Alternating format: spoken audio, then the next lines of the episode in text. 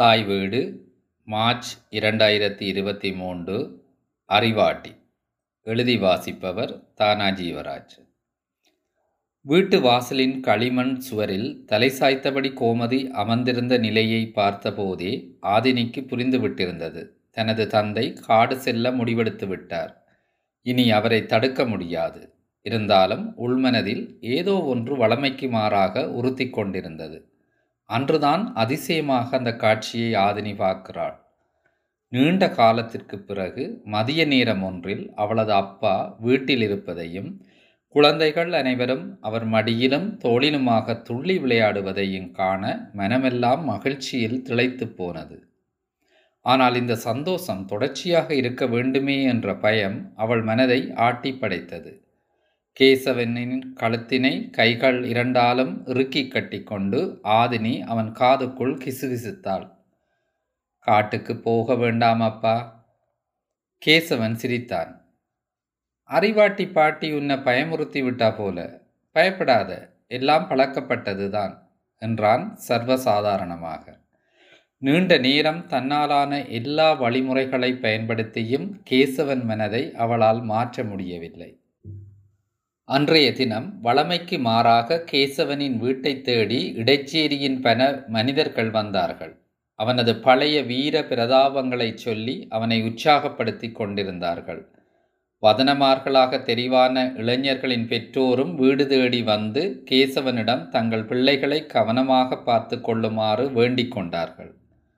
அந்த நாளும் அதைத் தொடர்ந்து வந்த நாட்களும் கேசவன் வீடு இடைச்சேரியில் அதிக விருந்தினர் வந்து போன வீடாக மாறிப்போயிருந்தது வேள்வி தொடங்கியது.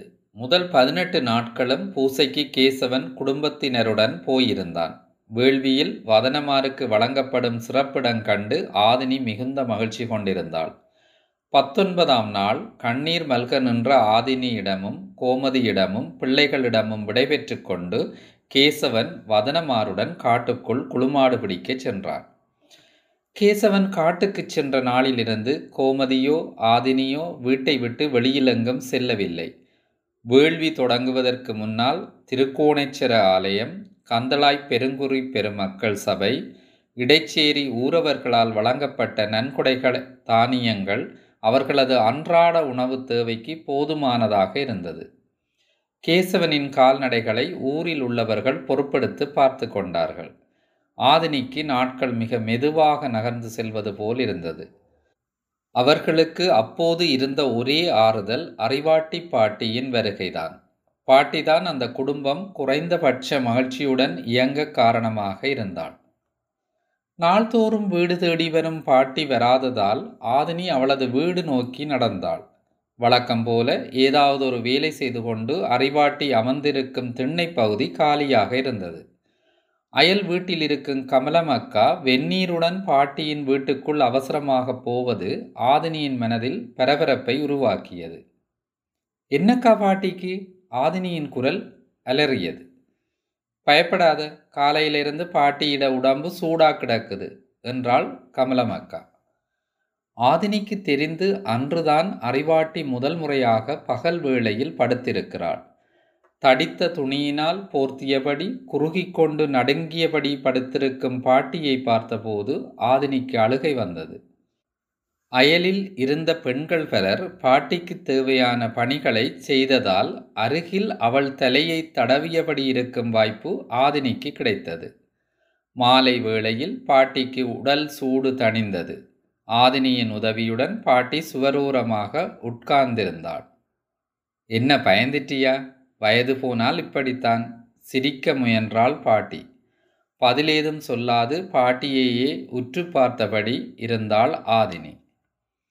பாட்டிக்கு தேவையான பணிவிடைகள் அனைத்தையும் செய்து முடித்திருந்த அயல் வீட்டு பெண்கள் ஒவ்வொருவராக குறைந்து செல்ல இறுதியில் அன்றைய இரவு பாட்டிக்கு துணையாக ஆதினி இருக்க ஏற்பாடாகி இருந்தது. எப்ப பாட்டி கந்தலாய்க்கு வந்தீங்க? ஒன்பதரை வயசுல. ஆதினிக்கு ஆச்சரியமாக இருந்தது. வளமையாக அறிவாட்டி அவளது தனிப்பட்ட வாழ்க்கை பற்றிய கேள்விகளுக்கு எப்போதும் பதில் சொன்னதே இல்லை. நல்லா ஞாபகம் இருக்குது. விஜயராஜ விண்ணகரத்துக்கு தம்பலகாமத்தில் இருந்து காணிக்கை நெல் கொண்டு வருகிற மாட்டு வண்டி தொடரில் நாலாவது வண்டியில் நானும் கோதையம்மாவும் வந்தோம். கோதையம்மா யார் பாட்டி?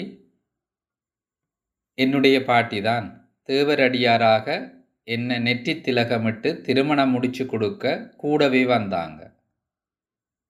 எப்போ பாட்டி அது நடந்தது? மூன்று நாளுக்கு பிறகு. விஜயராஜ விண்ணகரத்து யாத்திரிகர் மடத்தில் நாங்கள் தங்கி இருந்தோம் முகூர்த்த நாளில் அலங்கரித்து எங்களை கூட்டி போனாங்க. நாங்கள் மூன்று பேர் தம்பலகாமத்தில் இருந்து நானும் கந்தலாய் நாவலூரில் இருந்தும் சதுர்வேதி மங்களத்தில் இருந்தும் மற்ற இரண்டு பேரும் வந்திருந்தாங்க. பிராமண பெண்ணுமா பாட்டி? ஆமாம் சதுர்வேதி மங்களத்தில் இருந்து வந்தவ.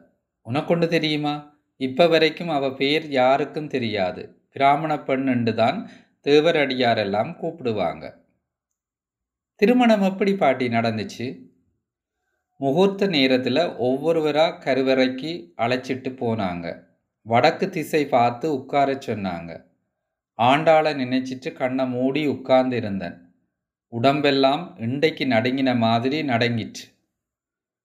ஆசாரியார் மூலவர் கழுத்தில் இருந்த தாலியை எடுத்து என் கழுத்தில் கட்டி விட்டார் எனக்கு என்ன செய்யறேன்னு தெரியல. தம்பி நல்லா இருக்கணும்னு கடவுளை கும்பிட்டேன். பயந்துட்டீங்களா பாட்டி? ம் ம். வாழ்க்கையில் முதன் முதலாக பயந்தேன்.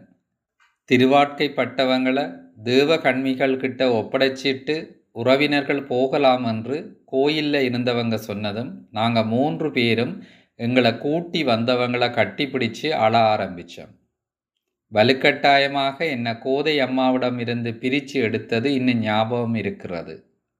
மூன்று நாளாக வீட்டை போகணும் வீட்டை போகணும் என்று நான் அழுது அடம் பிடிச்சதை பிறகு பல பெரிய மூத்த தேவர அடியார்கள் சொல்லி சிரிப்பாங்க. பிறகு என்ன பாட்டி நடந்தது? ஆதினியின் குரலில் ஆர்வத்தை விட கவலை மிகுந்திருந்தது. பாட்டியிடம் இருந்து பதில் எதுவும் வரவில்லை. பலங்குன்றி போன தனது வலது கையை மெதுவாக உயர்த்தி தன்னிரு தோள்பட்டைகளையும் தடவி பார்த்து கொண்டாள் அறிவாட்டி. மூன்று நாட்களுக்கு பிறகு எங்க மூன்று பேரையும் குளித்து மங்கள சின்னங்கள் அணிந்து ஆலய வழிபாட்டை முடிச்சிட்டு சத்தியதேவி அம்மாவை சந்திக்க சொன்னாங்க. விஜயராஜ விண்ணகரத்தில் இருந்த மருத்துவம் பார்க்கும் தேவரடியார் அவர். வயதில் மூத்தவர். பார்ப்பதற்கு மிகவும் சாந்தமாக இருந்தார். மூன்று பேரில் என்னைத்தான் அவர் முதலில் அழைத்தார். என்ன செய்ய வேண்டும் பாட்டி?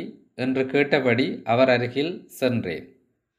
உனக்கு முத்திரையிடப் போகிறேன் என்று மிக அமைதியாக பதிலளித்தார் சத்தியதேவி பாட்டி.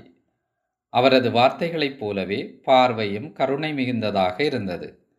அவருக்கு உதவியாக இரண்டு தேவரடியார்கள் இருந்தார்கள். அவர்கள் காட்டிய பீடத்தில் என்னை குப்புற கிடத்தி இரண்டு பக்கமும் அவ்விரு தேவரடியார்களும் என் தோள்களை இறுகப் பற்றி கொண்டார்கள். என்னவென்று தெரியவில்லை. ஏதோ ஒரு துன்பம் நிகழப்போகுது என்று மனது படபடத்து கொண்டது. என்ன நடந்தாலும் அழக்கூடாது என்ற வைராக்கியமான எண்ணம் மனதுக்குள் எழுந்தது. கண்களை இறுக்கி மூடிக்கொண்டு மகாவிஷ்ணுவை மனதார வேண்டிக் கொண்டிருந்தேன். ஏதோ நெருப்பில் தீந்தது போன்ற வாசனையை உணரக்கூடியதாக இருந்தது. அடுத்த கணம் எனது இரண்டு தோள்பட்டையும் நெருப்பில் பொசுங்கி போனது. அம்மா! என்று யாரோ தூரத்தில் அலறுவது போல என் காதுகளுக்கு கேட்டது. அதற்கு பிறகு எதுவும் எனது நினைவில் இல்லை. ஒரு கிழமைக்கு பிறகுதான் அன்று நடந்தது என்னவென்று பார்க்கும் மனதைரியம் எனக்கு வந்தது. பிராமண பெண்ணின் இடது தோளில் சங்கு சின்னமும் வலது தோளில் சக்கர சின்னமும் இருந்தது. அறிவாட்டி பாட்டியின் தோள்களை மறைத்திருந்த ஆடையை விலக்கி அங்கே குறியிடப்பட்டிருந்த சங்கு சக்கர சின்னங்களை மெதுவாக வருடினாள் ஆதினி. அவளது கண்கள் கலங்கியிருந்தது. நா தழுதழுக்க மருந்து போட்டாங்களா பாட்டி? என்றாள் ஆதினி. நன்றாக சுத்தம் செய்யப்பட்ட செம்மண் தான் மருந்து. எனக்கு காயம் ஆறவில்லை என்று வில்வ இலைச்சாறு போட்டாங்க என்றாள் பாட்டி. ஆதினியின் கண்ணீர் துளிகள் தீயினால் சுடப்பட்ட வடுக்கள் மேல் விழுவதை அறிவாட்டி உணர்ந்து கொண்டாள். என்னத்தால பாட்டி சுட்டவங்க? செப்புல செய்த இலட்சணைய நெருப்புல பழுக்க காய்ச்சி சுடுவாங்க. சிவன் கோயில் தேவரடியாராக இருந்திருந்தா திரிசூல சின்னமும் ரிஷப சின்னமும் என் தோளில இருந்திருக்கும் என்றாள் பாட்டி. தோள்பட்டை தழும்புகளை தடவிக் கொண்டிருந்த ஆதினி பாட்டியின் முகத்தை திருப்பி ஏன் பாட்டி தேவரடியாராக போனீங்க? என்று கேட்டாள். அறிவாட்டியின் முகத்தில் எந்த சலனமும் இல்லை. அவளுடைய கண்கள் ஓலை குடிசையின் வழியே ஊடுருவி எங்கோ ஒரு தொலைவில் நிலைக்குத்திட்டு இருந்தது குடிசைக்குள் இருந்த நீண்ட மௌனத்தை கலைத்தபடி மீண்டும் ஆதினி ஏன் பாட்டி? என்ற கேள்வியை மீள கேட்கத் தொடங்கவும் அறிவாட்டி செருமிக் கொண்டு அது நரபலியோட தொடர்பு பட்டது நாளைக்கு சொல்கிறேன் என்றாள். நரபலி என்றதும் அதிர்ச்சியடைந்த ஆதினி ஒரு குழந்தையாக அறிவாட்டியின் மடியில் அடைக்கலமானாள். தொடரும்.